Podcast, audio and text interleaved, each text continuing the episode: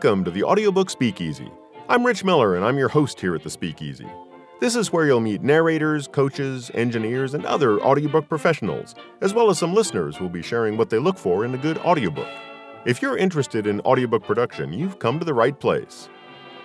Tonight's Speakeasy Chat is being brought to you by Squeaky Cheese Productions on the Cutting Wedge. You can find them on the web at squeakycheeseproductions.com. So come on in, grab a drink, pull up a chair, and join us for a friendly chat about audiobooks.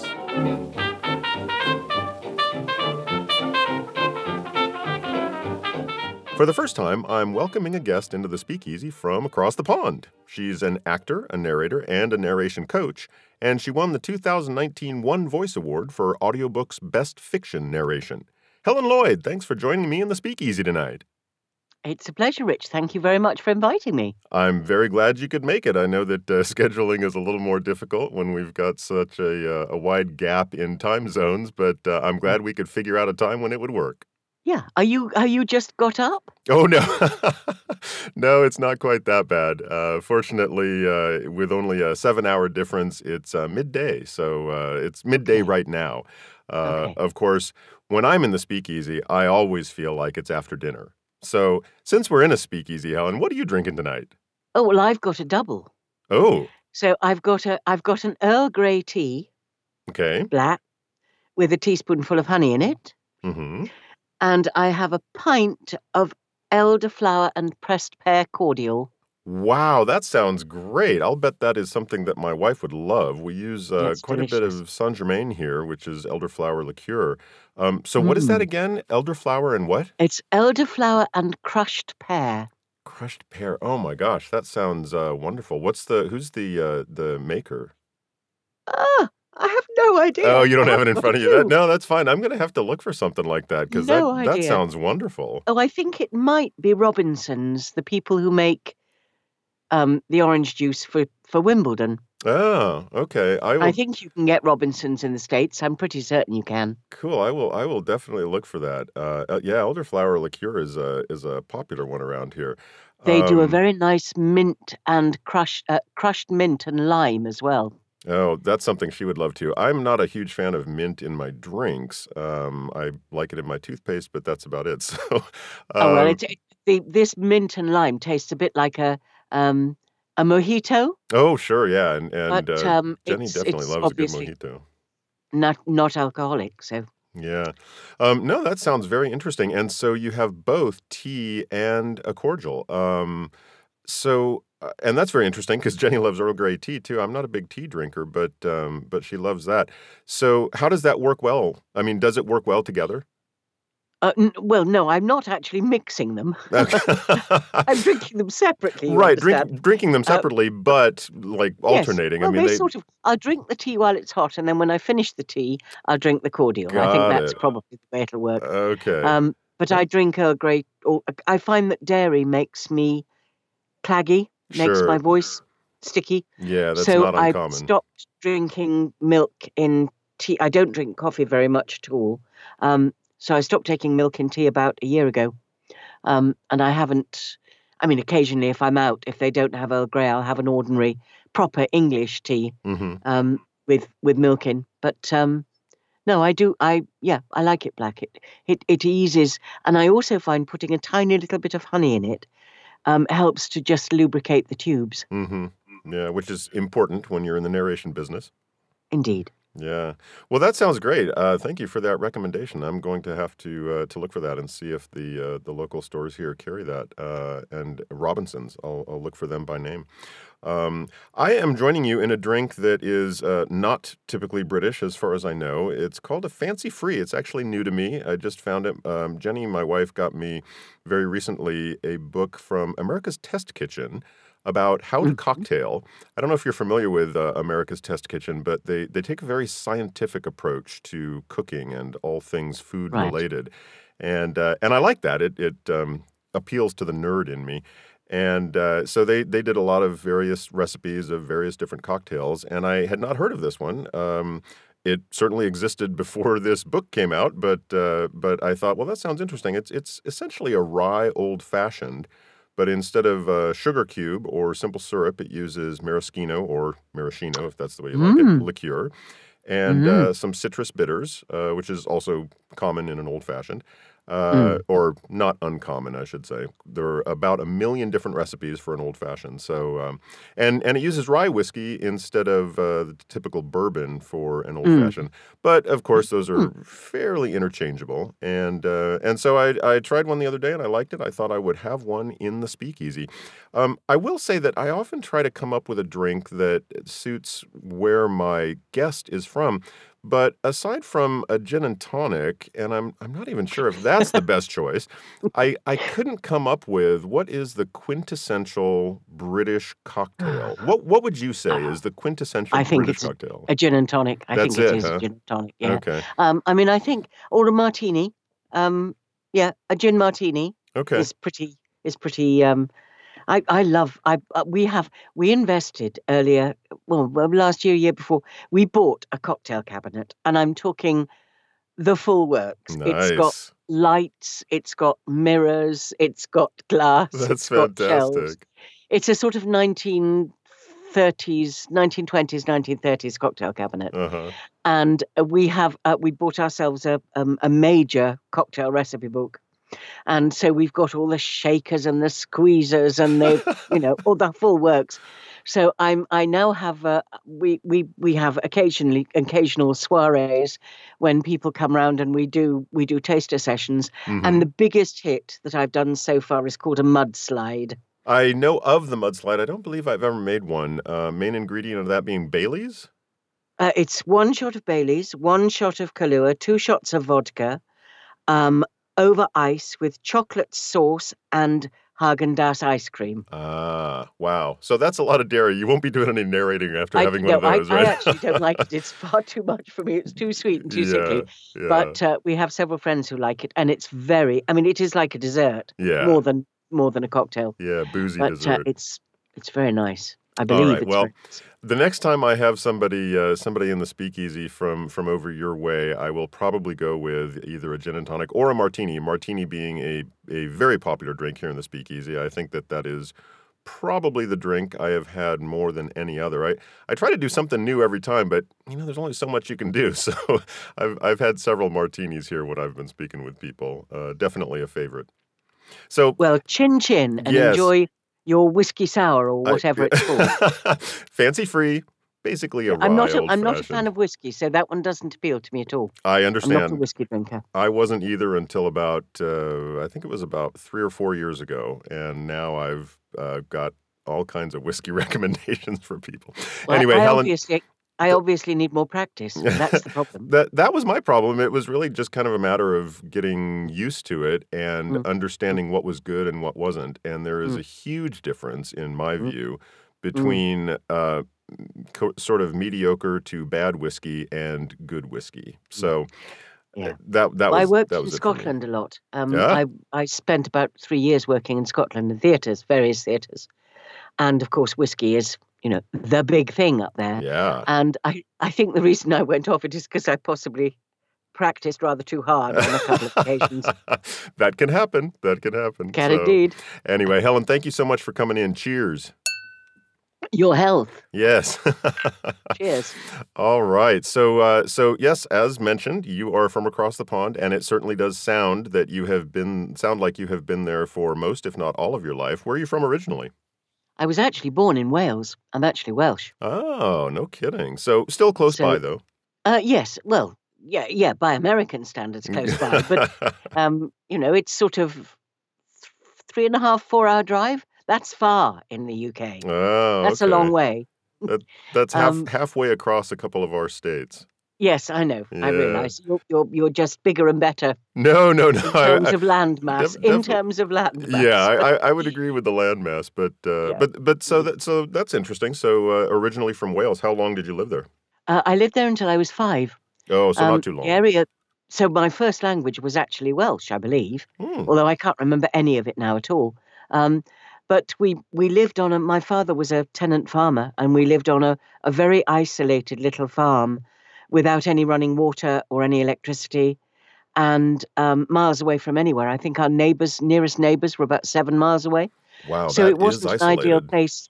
Oh, it was. I'm sure it was wonderful, but it wasn't a great place for a small child who needed to go to school because Right. you know there just wasn't one. So we moved from there to the Midlands, uh, the, the middle of the UK, which is called the Midlands, the East Midlands, hmm when I was uh, five and a half, I think, um, and then moved around that area. And basically, I've lived in the Midlands for most of my life. I mean, I I left, uh, you know, I left home and went to London and went to college and did all of that. So I moved out. But then when I met my husband in Scotland, we decided to move back to the Midlands because it was in the middle. And we were both actors at that point, working Ah, actors at op- and potentially working at opposite ends of the country. sure. So if one of us was working in, I don't know, um, Lancaster, and the other was working in Southampton, our chances of seeing each other very often were few and far between. So by living in in the middle of the country, um, it meant that we could kind of join forces there at weekends and on vacations and things, Sure. um, and actually spend some time together, which was nice. Um, so and it also was a very cheap area, comparatively cheap area to get housing. So So we've li- we've lived there ever since. I am not terribly familiar with UK geography. I know that London is in the UK, and. Scotland and Wales and Ireland are over there somewhere. Uh, but as, aside from that, I, I'm not real good with the uh, Well, if you And, and in go fact, I've due only north of London once. and due south of Scotland, you end up in the Midlands, Robin Hood country. Ah, okay. So it's so it's due north of London. Okay. All right. Uh, yeah, I've only been over there once, and I would really love to go back. I'm I'm glad that uh, I mean I got to do a, a just a tiny bit of touristy stuff when I was there on business, but it was only for you know half a day, three quarters of a day, Yeah, and yeah. uh, I'd really love to go back and see uh, a lot of different things that I didn't get a chance to while I was there. And um, my wife would love to go too. It wasn't the Midlands she was talking about. It was. Um, Oh, I don't remember the the term that she gave it now. A lot of lakes in the area, wherever it was. Oh, the Lake uh, Cumbria, Okay. the Lake right. District. Yeah, so Lake District sounds right. It was Lake something, so Lake District. Yeah, the Lake sounds the. Lake District is the north east of the Okay. country. All right. So it's between, it's right at the very top of England on the eastern coast or near the eastern coast. So it's Lancashire rather than Yorkshire, which is Mm. on the west hand, uh, the right hand side. Um, and so it's on the Scottish borders, really. Oh, then I would love it because I would say enjoy the lakes. I'm going to the distilleries. So, Mm, um, s- absolutely. so Yeah. the, so the Midlands. So you said that you uh, went to school in London, and was that for acting? I, yes, I went to drama school in London. Yes. Mm, and I that's where went you, to, that's where you met your husband. no, no, no, no, no, no. I met my husband many years later. Um, Oh, uh, oh, I'm sorry. I, I missed that. Right, right. No, no, So, no, no. We we actually met at the in Scotland at the Pitlochry Festival Theatre. We were both doing a season there, got it. and Okay. uh, that was when we met. And I, that was 1970. uh, Oh dear, eight, I think. Yes, okay. eight. 1978. Um, So you've been acting for quite some time. I've been acting for more than 50 years. I graduated from drama school in 1969, so 50 years ago this year. Yeah, yeah, that's great. And uh, at was it all theatrical? I yes, I mean I did odd bits of radio and odd bits of television, but I mean they were very they're very minor. hmm Um, so no, I was a, a theatre actor, and I worked. I mean, I did regional rep, which we have in this country. You know, real. I, I was never quite weekly rep, but it was a, a play every three weeks, hmm um, and you'd sign up for a season.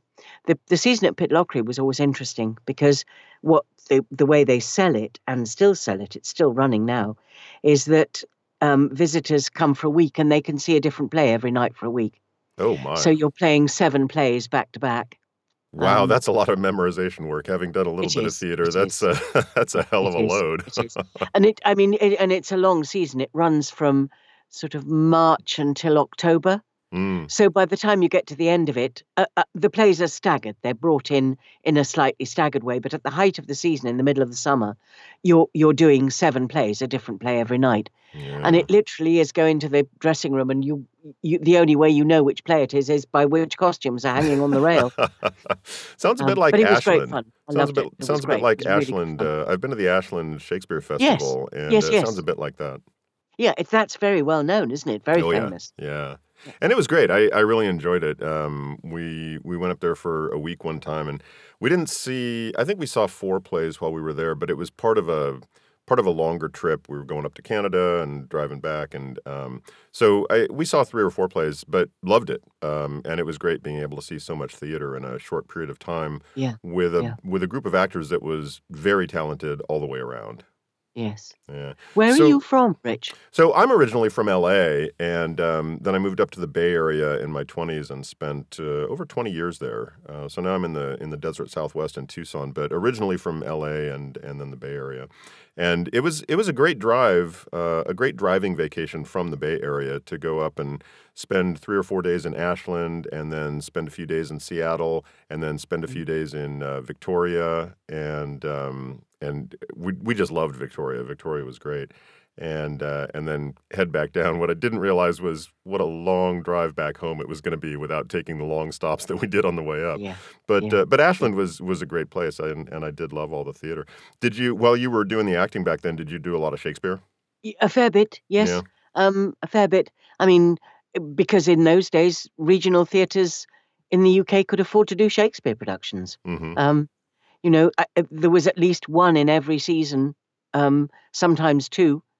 Uh, and there'd be Shaw and Brecht and Ibsen and Chekhov, Mm, And classics. Agatha Christie, you know, or, uh, with uh, mixed in with Agatha Christie and Alan Ayckbourn, and hmm you know, so it was a real mixed bag of stuff. Um, so it was great. I loved it. It was great fun. That's it was great. great fun. So when did you get into voiceover work? Um, well, I, I, uh, I did it. I was in the. I, I did year twenty nine of the Mousetrap in the West End. hmm Um, That is still the longest running play in the world, it isn't still it? is. Yeah, yes, it's yeah. still running. I think it's now in year sixty or sixty one. Wow. Uh, no, it, no, no, not quite sixty. It opened in nineteen. The original production was in nineteen fifty three, so yeah. and I was in nineteen eighty to eighty one. So I was in it for a Almost. year. So I was in year twenty nine, It's a great play. uh, and it's still going. yeah. Uh, and uh, when I got to the end of that, I, my husband and I had got married during that year, and we were spending so much time apart. And I just thought, I just want to be at home for a bit. hmm I just want to be home for a while.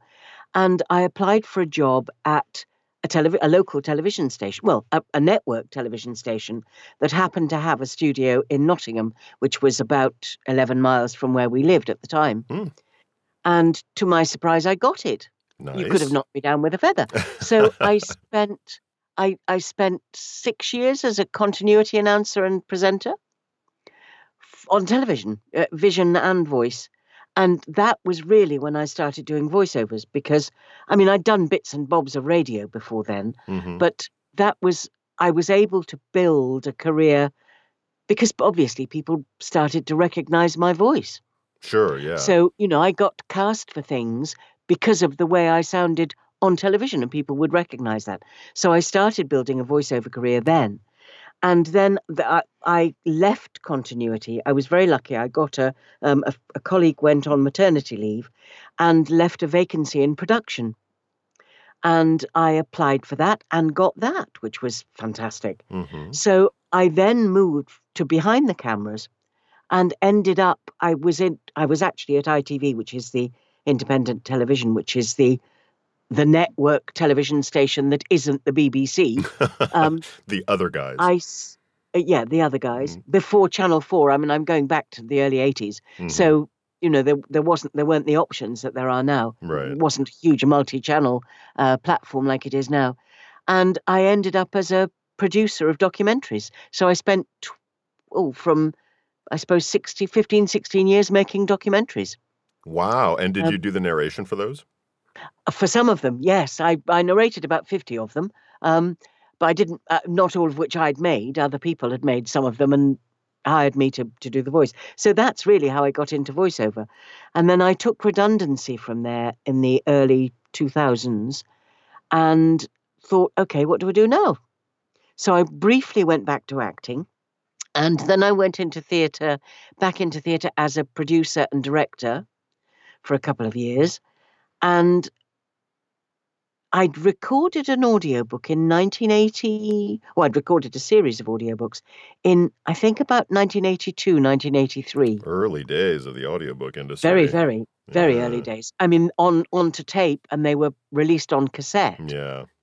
Uh, thank God those books don't exist anymore because I'm sure they were absolutely awful. oh, I'm sure they weren't that bad. I'm sure Oh, that I they think they probably were. I'm sure I that they represented the the thinking and the tastes at the Yes, time. at the time, exactly. Yeah, But that's yeah. not, you know, Not at all what they Yeah, want now. not at all what they want now. No, exactly. So that, I mean, and I'd really enjoyed it because it seemed to me that audiobooks had a, they had the best of both worlds. Um, it was voice work. I've always been fascinated by voice and the power and emotion that can be carried purely by a voice hmm without any of the distractions of props or costumes or ha- when I go to the theatre, I quite often don't watch, I just listen. hmm Yeah. Very strange. And when I was editing video, they'd say, What about the picture? I go, I'm not interested in the pictures. I just want to see if it sounds right.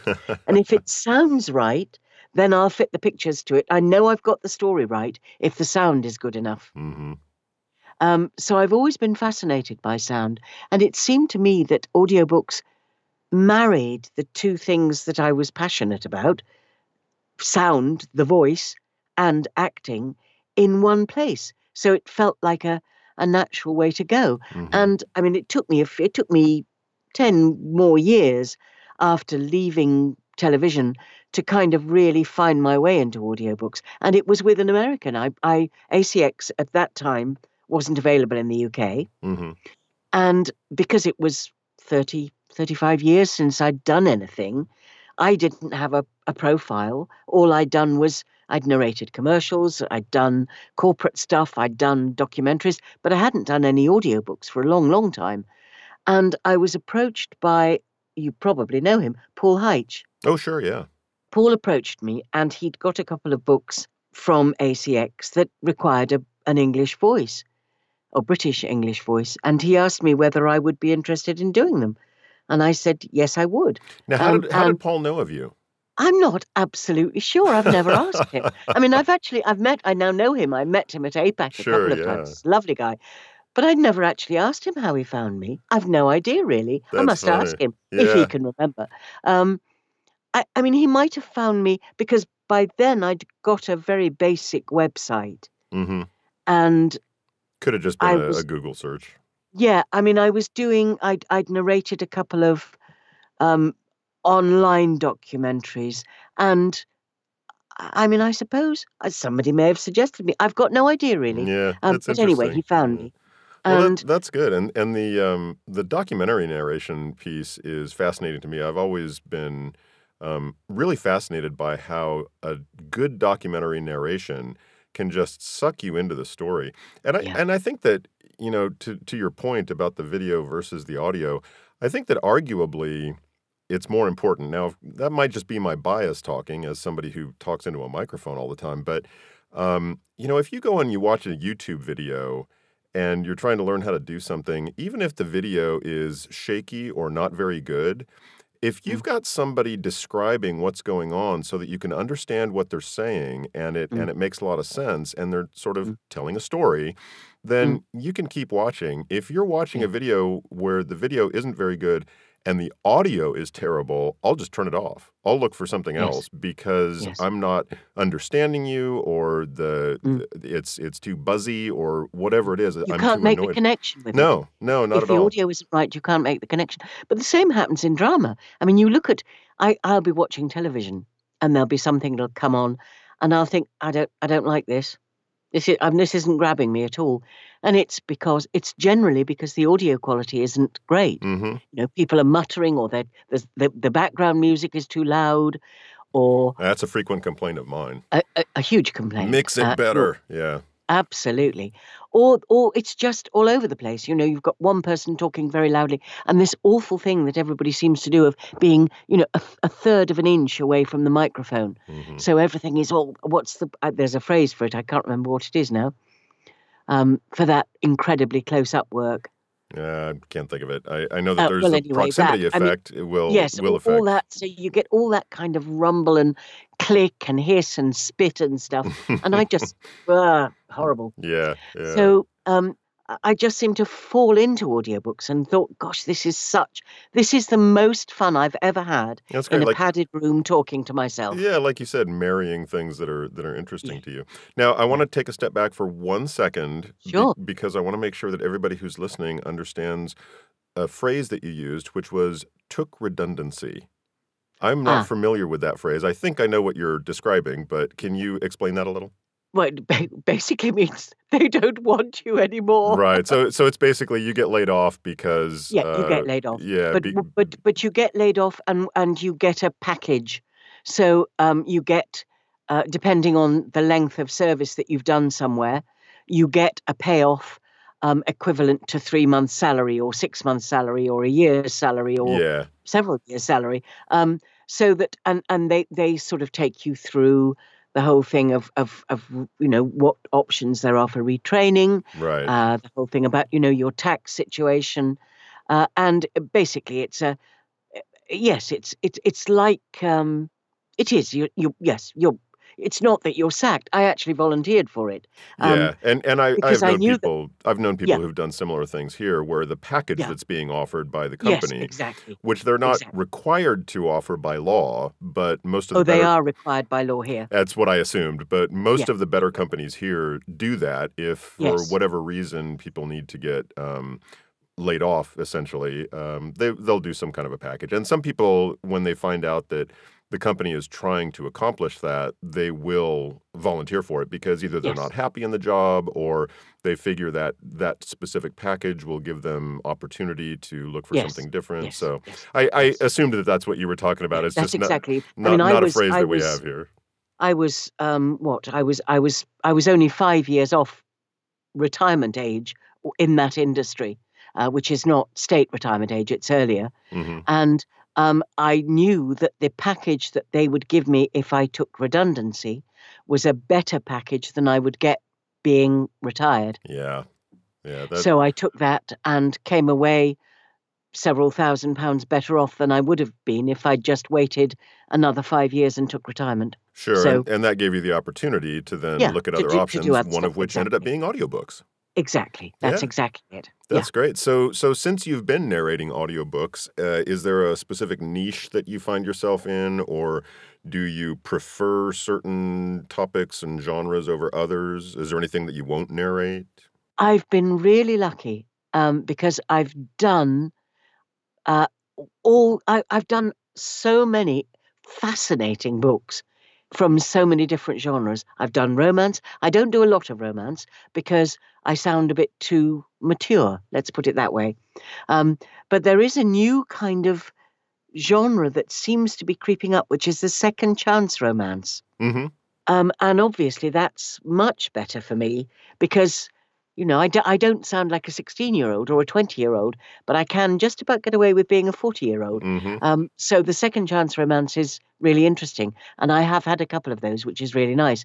Um, I've done fantasy, I've done horror, I've done, I do quite a lot of cozy fiction and murder mystery sort of things. Mm-hmm. Um, I've done nonfiction, I've done biography, I've done autobiography, uh, I've done self help, I've done huge, great tomes of about psychology and I mean, uh, yes, all sorts, everything. That's, I mean, that's great. And and yeah, I've is, got a fairly broad scope. and is there um, anything that you like more than more than others?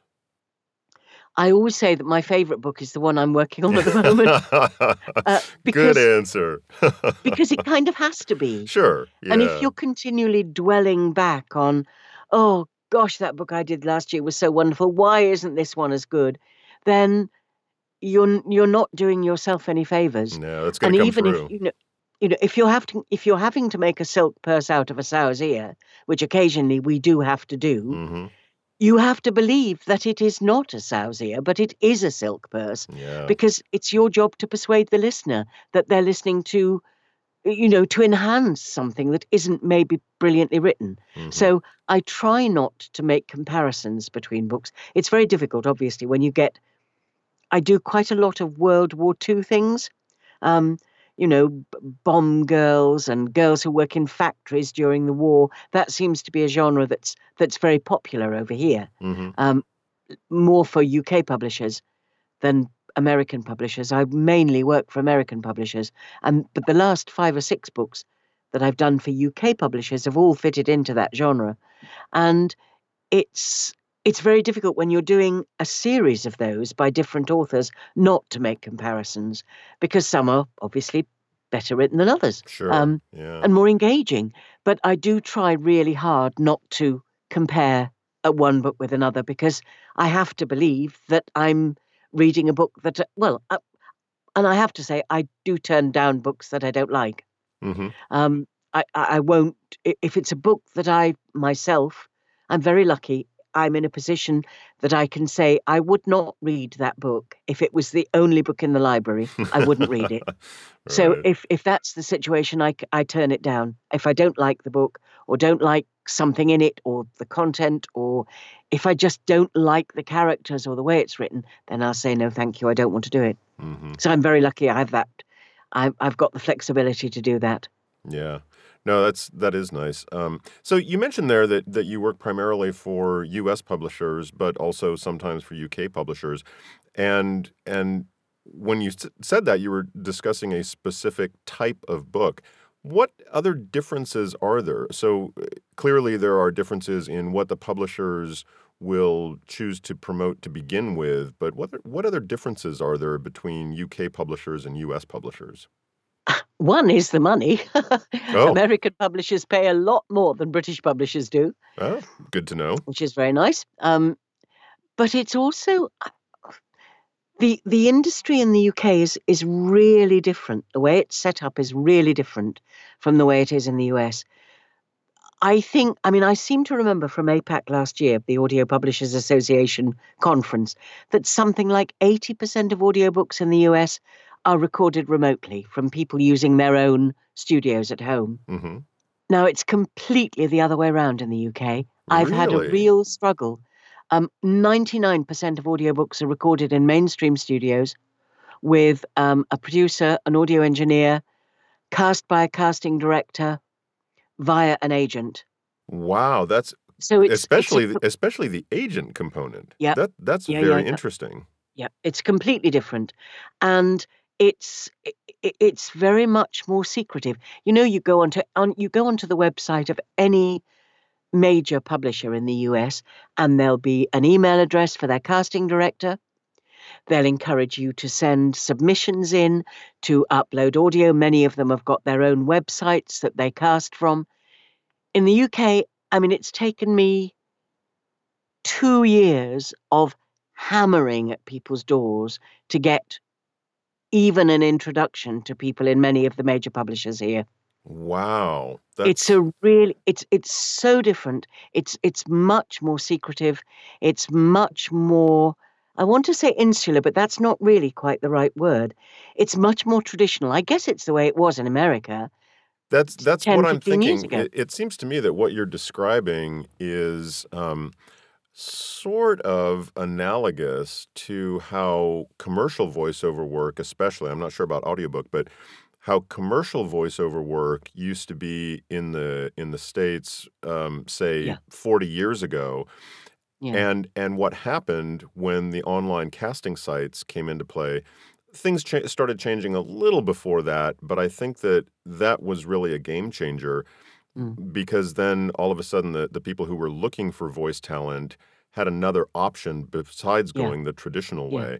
So I, I don't think that it's exactly analogous, but it sounds fairly fairly Yes. similar. I'm I'm wondering if 10 or 20 years from now, the audiobook, uh, the way that audiobooks are recorded for UK publishers is going to be radically different from the way it is now. Well, it's it's beginning it's beginning to change now, but it, I mean, I had uh, when I first started working for UK publishers, there were only two two of the mainstream publishers that would even consider remote recording, Hmm.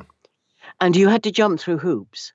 I mean, you really, really had to jump through hoops to prove that the quality of the sound that you could provide was a match hmm for, for what they were expecting. Yeah. Now, what's interesting now is that I'm now working with more UK publishers in my own studio, but I kind of had to cheat and pretend that I was working in a mainstream studio when I wasn't. Mm. And then say, did that sound, you know, when when you send a, a, an audition in or something, and you'd say, does that sound all right? Yes, it sounds really good. Right, I did that at home. Why can't I do the book at home? And they'd say, well, there's no director. And I said, okay, so who is the person on the other side of the glass if I were to come into your studio? Nine times out of ten, it would be a producer who may or may not have read the book, hmm or an engineer who would definitely not have read the book, And who probably wouldn't have any acting experience either. and who would have no acting experience. And I've discovered when I've worked in a mainstream studio that the input, yes, it's wonderful having somebody on the other side of the glass, somebody to bounce ideas off. But you know, I, I remember there was one scene. It was a, it was somebody. I, let's exaggerate slightly because I do quite like exaggerating. Uh, you know, the dog had died, the baby had got whooping cough, Yeah. Granny had just got run over, her husband had walked out on her, and the person on the other side of the graph, glass who was producing this audiobook said, "You sound awfully snotty," and I said, "That's because she's crying. This is acting." hmm and I thought that you know the, the whole thing of the clarity of the sound was what that person was listening for, Right. Much more of a technical not technical the focus. performance. Yeah. Exactly. yeah. So I can achieve that here, hmm where I'm talking to you now. I've used clips from audiobooks with permission, obviously, on my own website from books that have been recorded in a mainstream studio. And I've listened back to those clips and I'm thought, I'm sorry, that's not good enough. I wouldn't I wouldn't put that through my studio. I wouldn't put my name to it. So I've re-recorded it. hmm So, yeah. you know, I, I, I think those people who do work remotely are pickier and more, um, you know, they have greater attention to detail and are much, much pickier than most mainstream studios because you have time to do it. You know, Mhm. you can work, if, if you need to spend an extra hour to redo something, you can make that extra hour out of your own time. hmm If you're in a mainstream studio, you know, you've got three days to do 14 hours. Right. You're stuck. You're done. You're stuck, you're done. And every time you go over, if you overrun, that's costing them money. Right. So, you know, what their aim is, is to get as good a book as they can possibly get out within the deadline. When I'm working at home, it's to get as good a book as I can get out done within the time scale I've set myself. But I, if I want to start work at six o'clock in the morning, I can. If I want to go past midnight, I can. hmm If I want to not record one day because I'm feeling a bit rough, I can. Right. So for me, I have A, I have the flexibility, but it allows me to be as picky as I am, Yeah. No, makes makes Because a lot of I- sense. can have that flexibility. Yeah. I- So, and I mean that's something that is beginning. I mean, I, I've, I- I'm, I'm a, a union member in the UK. I'm a member of Equity. I've actually spoken at various Equity meetings about this, and I think the reason that that traditional narrators in the UK are scared of it is because, because a because it's technology. They're not used to doing technology stuff at the same time as they are reading. mhm. But it is one button. It's a button that says R for record and a button that says stop for stop. And that's all it is. You know, Right. I'm not doing my own proofing. I'm not doing my own editing. I'm not doing my own mastering. I'm handing all that over to an audio engineer. So I really don't see it such a huge difference because the choices that an actor makes in a studio, whatever that studio, nine times out of 10 are the actor's choices Yeah. The, with the, conversation with the author and the producer and the publisher. It's obviously a you know it's a it's a a collaboration, mhm. but you know, and if the book says he came from the Highlands of Scotland, then you know you're going to do a Scottish accent. Mhm. It's not brain surgery. the the technology piece it, it really is a stumbling block for some people but i Yes, i i continue to believe that for most people i i mean you know i don't have any data to back this up but but i really think that for 90% of the people out there the the stumbling block is mostly in their head and and Yes. if they would just work at it for Yes. you know I, i'm not saying an hour maybe it's a week maybe it's a month maybe because you Mm. are a Mm. technophobe or you have not been exposed to the technology maybe it's Mm. going to take you quite a bit of time and you really should get training if if it's that difficult for you from somebody who Mm. knows what they're doing but Mm. once you do i really think that most people could get over that much more easily than they think if they're Yeah. afraid of it I um, think the problem is is that people try to do everything in one go. So if somebody's working solo for the first time, rather than saying, "Okay, I can't start recording this book until I've learned how to use the software," what they're doing is saying, "Okay, well, I'm going to do this book. I've got brand new software. I've never recorded myself before. Um, I'm here in an environment I've never been in before, and I haven't got somebody to bounce the idea off on the other side of a in a, in a control room."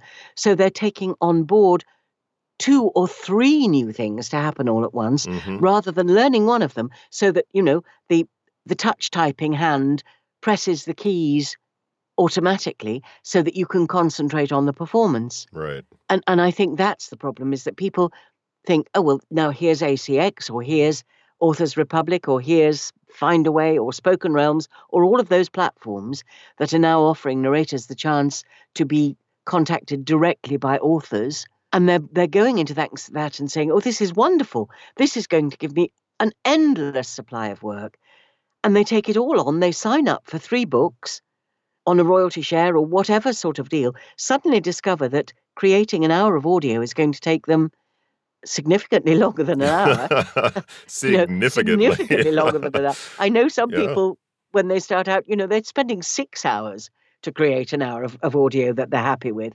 Yeah And if you if you're trying to do all of that and meet a deadline, then of course, yes, it's terrifying. Yeah, yeah. No, it, it, I, I agree. It's it's taking on too much at once.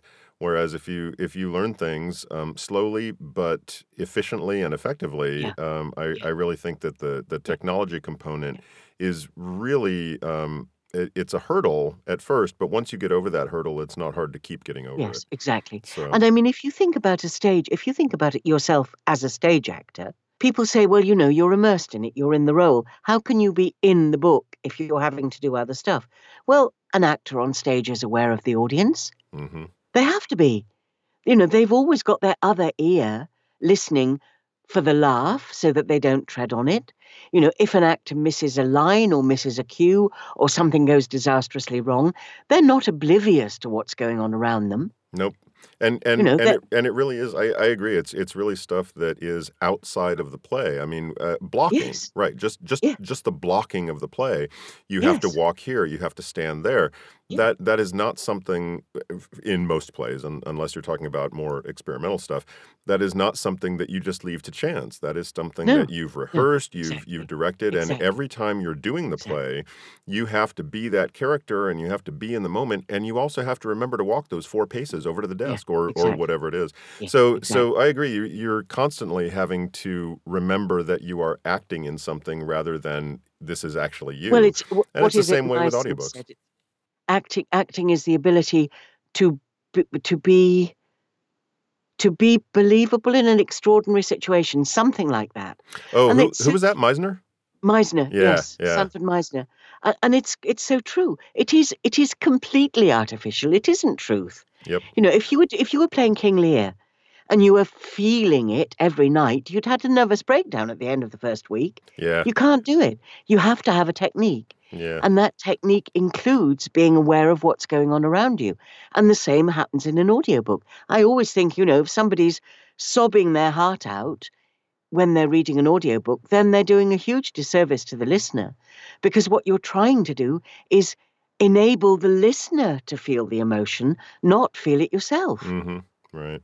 I had a I had an acting coach one time who who used to um, he he would ask us questions, try to draw things out of us, and I remember one time he asked, "Now, when when you are in a scene like this, whatever he was, whatever we were working on, I don't I don't remember what it was, but whatever we were working on, he said, now when you're in a scene like this, you know, do do you need to um, what what are you trying to do? Do do you need to be that person?" And somebody would say, "Yes. I mean, you really need to."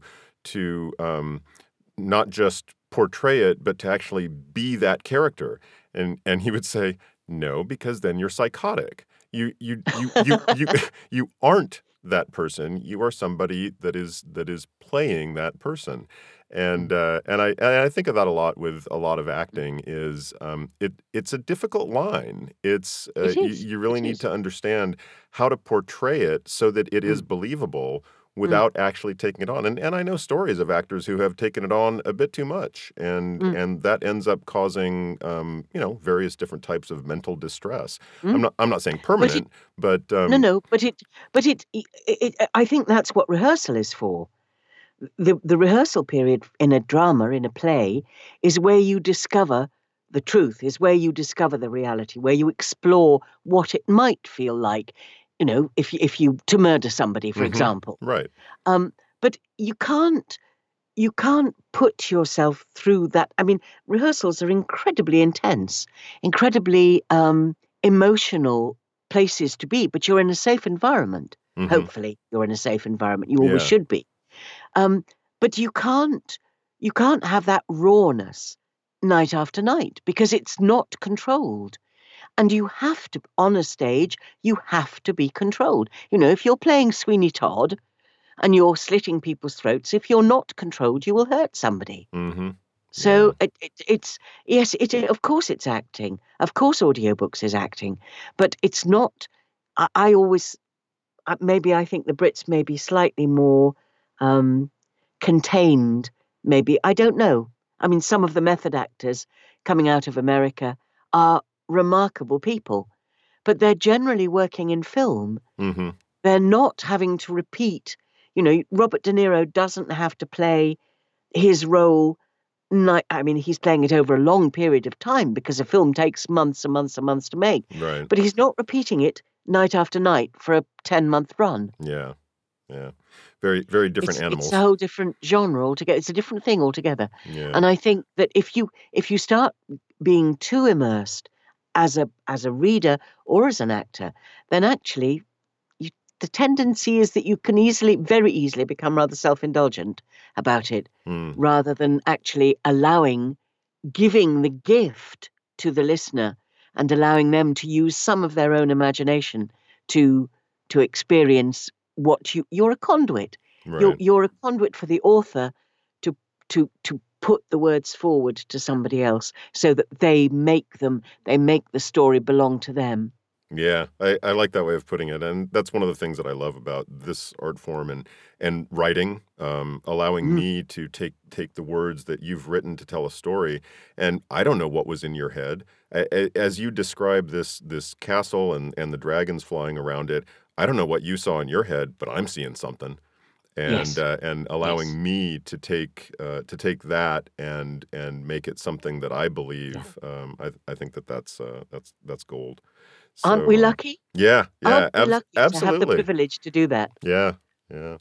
Um, so getting back to uh, to your recording at home versus recording in a studio, what is your home situation like? You've got a you've got you've clearly got a, a home studio, and that's where you do some recording. Um, do you have any challenges there? Do you have other people in the house? Do you have I neighbors? do, Do you have but I have a. I, I'm very lucky in that I have. I've got an. i- I've got a cube. That's that's the brand name. A cube isolation booth, which is two and a half meters by five meters, so it's quite a big one. Oh yeah, that's good size.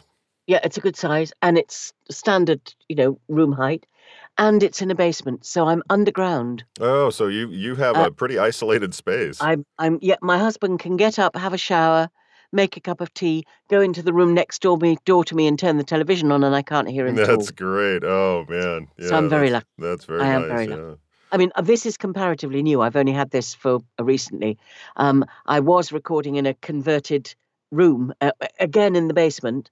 Uh, but I was actually recording. I'll tell you this, and you mustn't tell anybody it's just you and except the people who are listening to this. Of course, it's just between us. Um, I converted a downstairs loo, I hope um, you had and that's what plenty I. of padding on the walls because that can Yep, be a very oodles and oodles and oodles of padding on the that's wall. It good. was it was in a basement. It was isolated, and I didn't actually sit on the loo. You understand? To do. I did convert it first, uh, Yeah. but I I've done. I I suppose I did sixty odd audiobooks in there with, you know, with no problems at all. Yeah. Well, well, that's cool. That's that's a, a very good use of a uh, of a space. It's it's. I wanted to make sure about the padding there because anybody who thinks they can record in the bathroom, think Oh, again. no, no, no, unless unless you had- do convert it and and no, add. I had yeah. I had acoustic foam on well on all all the walls, the ceiling. I had mhm, bass traps all over the place. Yeah. I You- had You, really have to treat it if you're going to use yeah yeah. room It was that. hugely Yeah, treated. I had yeah.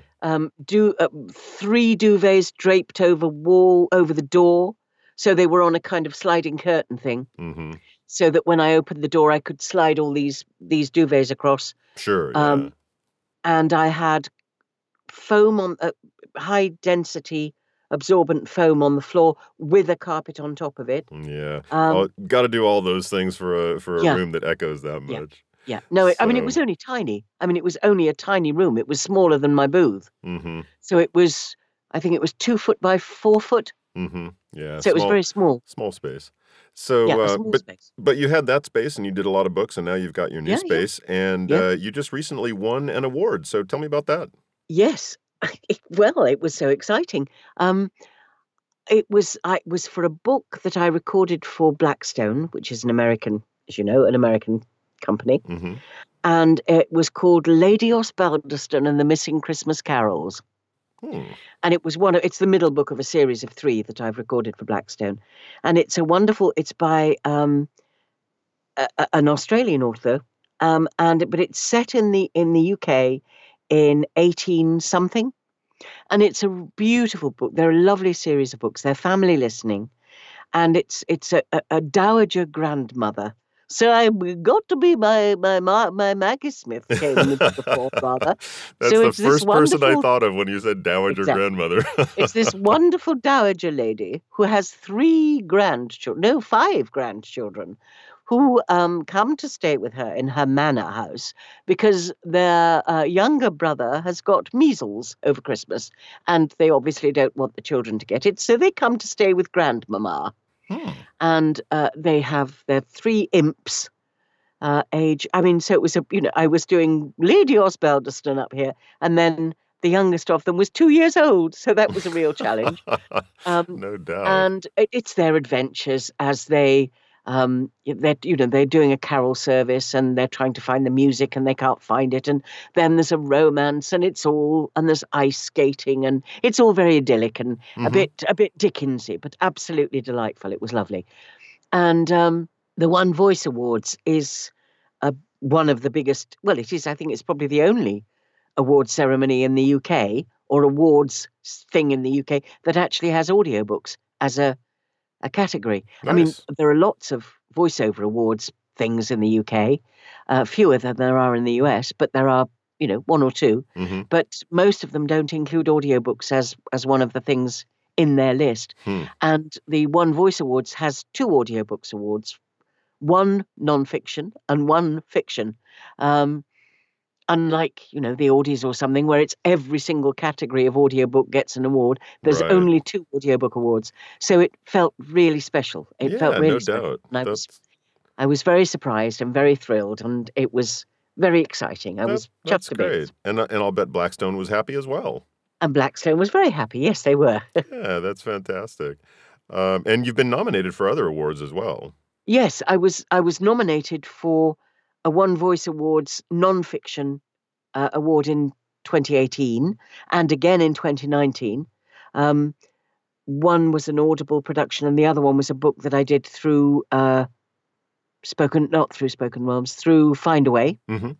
uh, directly with the author, and then the author and her publicist not, uh, put me forward, or that book, which was called "But My Brain Had Other Ideas." It was a memoir of a recovery. Well, it was a, it was an extraordinary story. It's a it's a woman. She's a mathematician, a, a British expat. Brit living in uh, Philadelphia. She's a professor of mathematics at Carnegie Mellon University hmm in Philadelphia, and she had a condition called, haha, I've got to get it right. Oh, well, I, I can't remember. I, it's a very complicated, long, and difficult name. But Mhm. basically, she had clusters of bleed on the brain, Oh, and she had uh, like little clusters of stroke.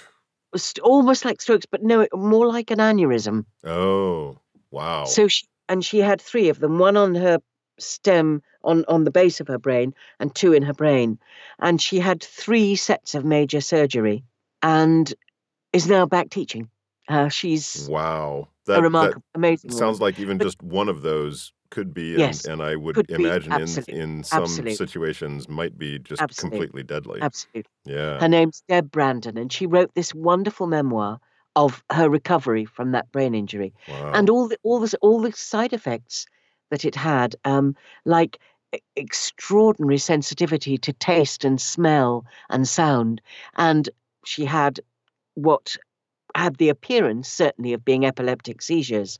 Thereafter total memory loss. She had to learn to read again. She had to learn to write again. It was like her her template had been wiped. Wow. Yeah. there was nothing there and she had to kind of rediscover all this. So it's a remarkable book and it's done in a kind of in a flashback way where there's half of the book was the voice in her head saying why am i here? What's going on? What's what's happening? Why can't i see anything? Why can't i hear anything? Mm-hmm. where am i? And then suddenly something would happen and it would it was it was a wonderful book and i was very very honored that to be that she asked me to read it. And she and her publicist nominated or put this forward this book forward for the um, sovas awards for the non-fiction for the biography Mm. category and it was shortlisted so that was another real i was so pleased for deb and she went with all her family to the award ceremony and had a red carpet experience which was absolutely wonderful for That's fantastic. Yeah, I bet that she loved that.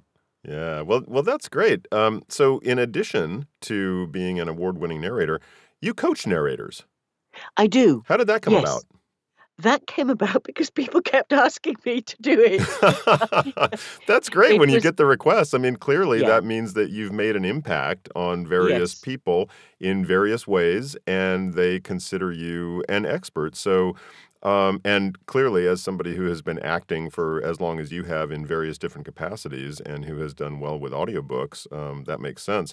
Um, how, how do you coach? What's your approach to coaching? well I mean I, I should give you a bit of history i used to do i, I Bee, Bee Audio you'll know about Bee Audio hmm Sure. i was their uk voice wrangler Um, that's their phrase, not mine. That's the title they came up with me for. when they first came to the UK, they needed to find narrators in the UK quickly. hmm Um, I think they needed 50 within about three weeks. So Wow. they gave me the task of finding and training narrators who'd never recorded remotely before um, to do it. And I, I, along with one of their audio engineers, ran. Um, they called it a home studio certification course. It was really getting getting people who'd not worked remotely on their own before up to a technical quality where that they could meet Bee's standards for Sure. all of Yeah. their publishers. And I ran that for four years for Bee Oh, and quite a it, while. it then it then became too complicated because we, we we did it on three sets of software that between the engineer and I we knew we could cover. But people were then saying, "Well, can you do it for Reaper? Can you do it for Twisted Wave? Can you do it for Pro Tools? Ah, Can you do it for this, that, and the next thing?" And no, we couldn't because uh, a we didn't. We would have had to be trained in that software, hmm and b would have had to buy it for us. Right. Uh, and they, I think by that time they'd got enough narrators and there'd, there'd been enough narrators go through the system that they actually didn't need it anymore. So I'd written all the course material for that. And they gave me the copyright back when that course finished and said, do with it what you will. Oh, that's interesting. yeah, well, I'd written it in the first place. So it hmm was my original material, but Yeah, but that but that's not to use it. uncommon. I mean, I know that in the U.S., having having been a software engineer for many years, um, it's often considered well, while you're working for us as the company, anything you do is ours forever. Yeah. You know, It was very generous of them. So And so I'm, well, I, I- yeah, I'm, I wasn't even thinking generous. I was just thinking a little unusual. Um, so so that's great. That sounds like yeah, something that good. then you could use. Yeah. Yeah. And I sat on it for about two years and thought I need to do something because people were saying, you know, people were still writing to Bee and saying, I want to do this course. And Bee would then pass them on to me and say, Can you explain? hmm So I would explain, I'm sorry, they don't do it anymore. And I thought, well, I'm not I'm not an audio engineer. I mean, I know what I'm doing, but I'm not, you know, I'm not an engineer. So I, d- I wanted to take that element slightly out of the equation. I do actually now have an engineer who I hire to give people technical feedback Mm. on their assignments. So one of their assignments, they they send a raw audio in and also a, what they consider to be mastered, because obviously a lot of people are working independently and doing their own editing and mastering. hmm And I send that off to the audio engineer. They then get a written report back from him with tweaks and all the rest of it. So so I took I sort of took the technical side of it rather out of the equation and made it much more about voice microphone technique, performance technique, getting inside a text, marking up, you know, the whole thing, all the things that we all do. hmm And I, it's a six part course with, oh, I mean, a, a- book, essentially, a, a lot of written. I mean, it's dense written material. It's a written, you know, it's a written course, but each, uh, at the end of each section of the course, there is a- an assignment set, and I choose texts that I try to choose texts that I think will fit the kind of work that the narrator may be cast in. So, for example, I play to their strengths. I'll give them, you know, if it's somebody who's of a certain age, I won't make them go vastly out of their age range in terms of the narrative voice. hmm So it's it's very much customized to the person I'm working with. So who do you who do you think your your primary audience is? Uh, is it new narrators or is it? no, it I don't work I don't work with new narrators at all. okay? All right. I've said that from the very beginning. This course is not for new narrators. Um, it's it's for people who've got some experience either of narration or of acting. okay. So they're either trained actors who want to break into narration, or narrators who want to up their acting skills, Got it. uh, rather than than people who are saying, well, you know, how far away from the microphone do I need to be? Right. That's you know, I- I really, I really struggle to be. Um, I don't have the generosity or the patience. I'm very critical, um, and I say right from the beginning, I will be much tougher on you than most other coaches will be, because I'm not here to massage your ego. I'm not here to tell you that you know if you just keep doing this, you will be wonderful, because I actually don't think that that is fair on people. No, I, if- I agree. That that doesn't help anybody.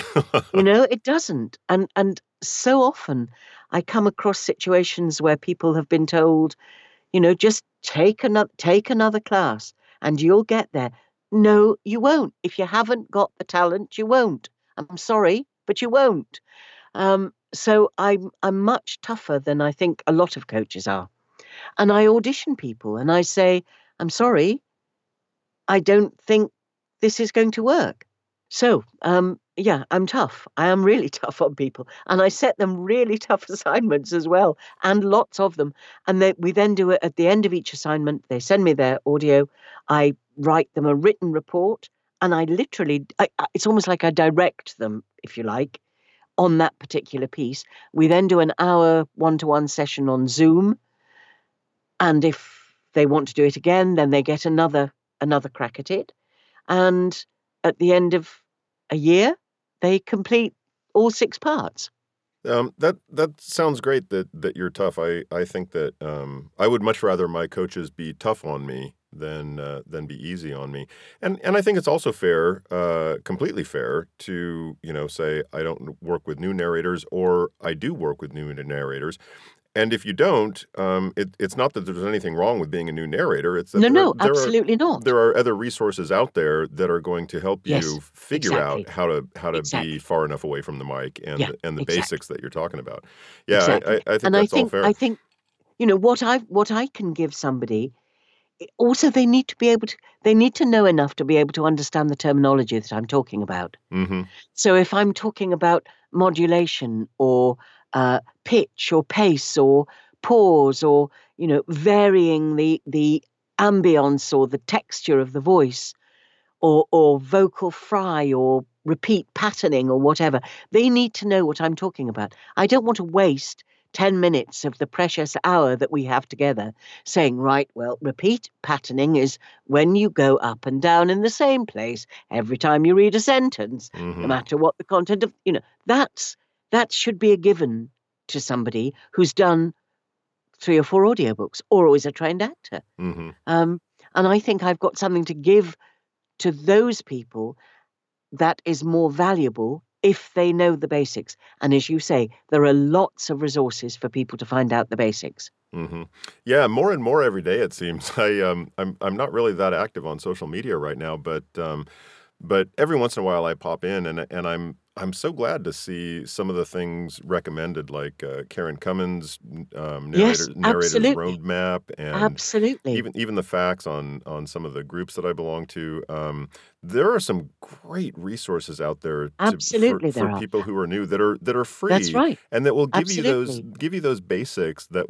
Yeah, will get you right. at least so that you can start out without being uh you know Overwhelmed by it all. exactly without being Yes. overwhelmed and without putting out something that you think I think this is good when it's really not. And Yes, and exactly. so um so yeah, I, I think that more and more every day there's there's I, stuff but out I there. also think that it's it's not. The, I mean, th- there are, there is a huge amount for new narrators. Karen Commins, her her thing is absolutely brilliant. It's wonderful. Um, the work that Johnny Heller does at hmm his splendiferous workshops, Yeah. the work that Sean Pratt does in nonfiction, it's it's absolutely superb, and it's it's it's wonderful that those resources are there. The free resources, Gravy for the Brain. hmm Um, I, I know that operates in the US as well, but it's very strong over here hmm with with a huge database of wonderful webinars about you know the the very very basic things. But I also think if you give, I also think people should should should gain the ability to find things out for themselves. And if they can't find a route to find those things out for themselves, then they're actually probably going to really struggle to make their way as a narrator because you have to be able to find things out. You know, you have to be able to do the research for a Absolutely. for a non-fiction title, for example, yourself. You can't rely on somebody else to do it, and you can't guess, and you can't wing it. So if you can't find your way into the, you know, the very basic, the beginning things, then perhaps it's not for you, maybe. hmm And I don't want somebody to be paying me for me to say after, I'm sorry, I don't think this is, you know, you're not ready for this. Right. You're not ready for what I am, for what I can give you. You need to go away and do half a dozen books, maybe more, depending on you. hmm And, you know, when you've done that, then yes, I can give you something. But if I, you know, I'm talking to you about modulation or or anything else, and you actually haven't got a clue what I'm talking about, you're wasting your time and mine. Right. So I don't I don't coach beginners.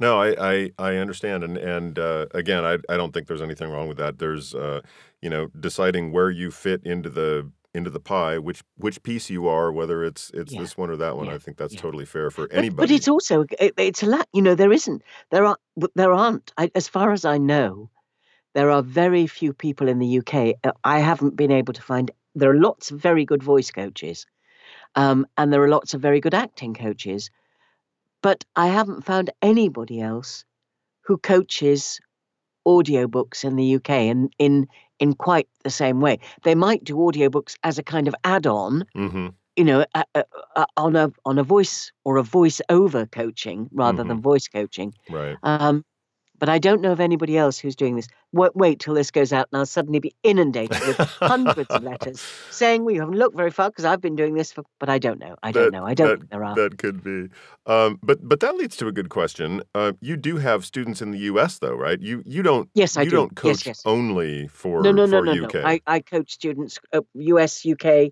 Australia, anywhere. I don't mind where they come from. Okay, all right. Just wanted to make sure of that. So no, no, no. I do US and UK students. so you have clearly a lot of information that you can impart to narrators that will help them move forward. What can what what can you offer for free right now as just a, a word of advice to anybody who is uh, either an experienced narrator or maybe somebody who's just getting into the game? learn to listen. Oh, great acting advice in general.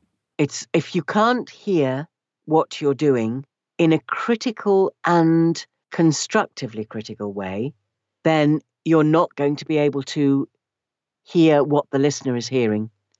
And, you know, to all actors, listen, listen, mm-hmm. listen, listen. React as you would, but listening. If you ha- you can train your ears. You know, I've got quite old ears, really.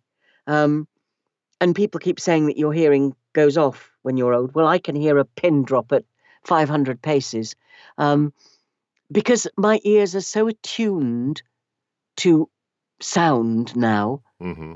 that I hear things in the same way that an audio engineer, I'm not, as I keep saying, I'm not an audio engineer, but audio engineers have ears like bats. I'm convinced mm. of it because they can pick up a mouth click in the middle of a word that most people wouldn't hear. Yeah. But you need to have that attention to detail as a narrator, and you need to get to know your own voice and what your own voice is capable of. And you need to be brave about it. Play with your voice. Don't, you know, it's it's an instrument. It's capable of wonderful things and conveying huge ranges of emotion and passion and rage and anger and love and poetry and everything. Mm-hmm. And it's it's a wonderful instrument. But if you can't use it effectively, then you can't you're you're cutting out half of your ability. So, you know, take voice lessons, not voiceover lessons, voice lessons. Take join a singing group, join an acting group, work on improvisation, hone your acting skills, read aloud every single day, record yourself reading aloud every single day, and compare what you did yesterday with what you've done the week before. And see how you learn. And don't start accepting work until you know you're ready to take it. You can only make one good first impression. So never audition for practice, always practice to audition. Oh, that's good. I so I I've certainly heard that before. I've never heard it put quite that way. I I like that. That's great. Um, uh, Helen, this has been this has been great. Uh, thanks thanks so much for coming into the Speakeasy. Where can people find you if they uh, if they want to find you online? My website is helenlloydaudio.com. Fairly easy. Are you on other platforms, Twitter, Instagram, any place else? Facebook. I'm on LinkedIn. I'm on Twitter. I'm on Instagram, and everywhere I am Helen Lloyd Audio. Oh, that's great. It's, it always makes it easy. Same name across all of them. yeah, yes. it's it's not always possible. And please connect and say, you know, please. I, I love having I love having chats, and I do. You know, I, I say I don't help beginners. I do help beginners all the time. You know, I'm having conversations with them. I, I'll send them information about setting up a home studio for the first time. I'll talk them through setting up their software, but I I won't actually take their money off them and coach them. If you see what I mean, I do. I, I do. That's very fantastic. Happy to mentor yeah. people and support them when they're starting out. Um, I, you know, we all started somewhere, and I love being able to give something back to the community. But I don't want to that's different from coaching. I'm there to help and support. Sure. No, I completely understand, and and it um, it sounds to me a lot like the audiobook community that I'm familiar with. It's that yes, everybody I know is just willing to help. One community. Yeah. And I'm I'm so grateful to all my colleagues everywhere, but in in the states particularly, for being so warm and so welcoming and so friendly and so kind. You know, helping. I've been to APAC three times, and it is the it's just such a wonderful experience. I think I must um, have met you at the first APAC that I went to then, because I think that I met you in 2017. That's the first one I did. Yeah, I think that must have been uh, that must have been when I met you. It it may have been the next year, but uh, and and we only spoke briefly, but I never forgot you. So I'm I'm oh, glad that's that, very sweet of you. No, I've I'm, booked my ticket for next. I've booked my flight for next year already. Oh, that's great. That's great. I, I have not yet, but um, but I'm 90% sure I'll be there again. So hopefully we can we can hook up there again. I hope we can. Rich, it's been an absolute pleasure talking to you. I've really enjoyed it. I'm so glad you could come in. Thanks, Helen. Cheers. Thank you. Cheers. Well, that's it for tonight. Many thanks to Helen Lloyd for stopping in from all the way over in the UK. I'm very glad that I met Helen at APAC a couple of years ago and that I saw someone post something recently about working with her. I enjoyed hearing about her acting career and the coaching that she does, and I hope you did too. Don't forget to check out the sponsor for tonight's episode, Squeaky Cheese Productions. They're on the cutting wedge. They're on the web at squeakycheeseproductions.com, and I'm very grateful for their support of the audiobook Speakeasy. As always, you can find the audiobook Speakeasy on iTunes, Stitcher, and Podbean, and all the apps that pull from iTunes. And you can find me at richvoiceproductions.com, where I've got some samples and links to audiobooks I've narrated, and where I'm also posting episodes of the audiobook Speakeasy. If you're enjoying our Speakeasy chats, please take a few minutes to leave a review on iTunes or Stitcher. And if you're not enjoying them, please find a podcast you do enjoy and leave them a review. If you think this show is educational, entertaining, or valuable simply because it gives you an excuse to sit down and enjoy a cocktail in an otherwise hectic day, I'd really appreciate it if you'd add a buck or two to the tip jar. You can make a per episode donation by signing up at patreon.com slash audiobookspeakeasy, or you can make a one-time donation by visiting paypal.me slash audiobookspeakeasy. Any financial support is greatly appreciated as it helps me keep the lights on here in the speakeasy. Until we see you here in the speakeasy again, I hope you can find some time to enjoy an audiobook. Cheers!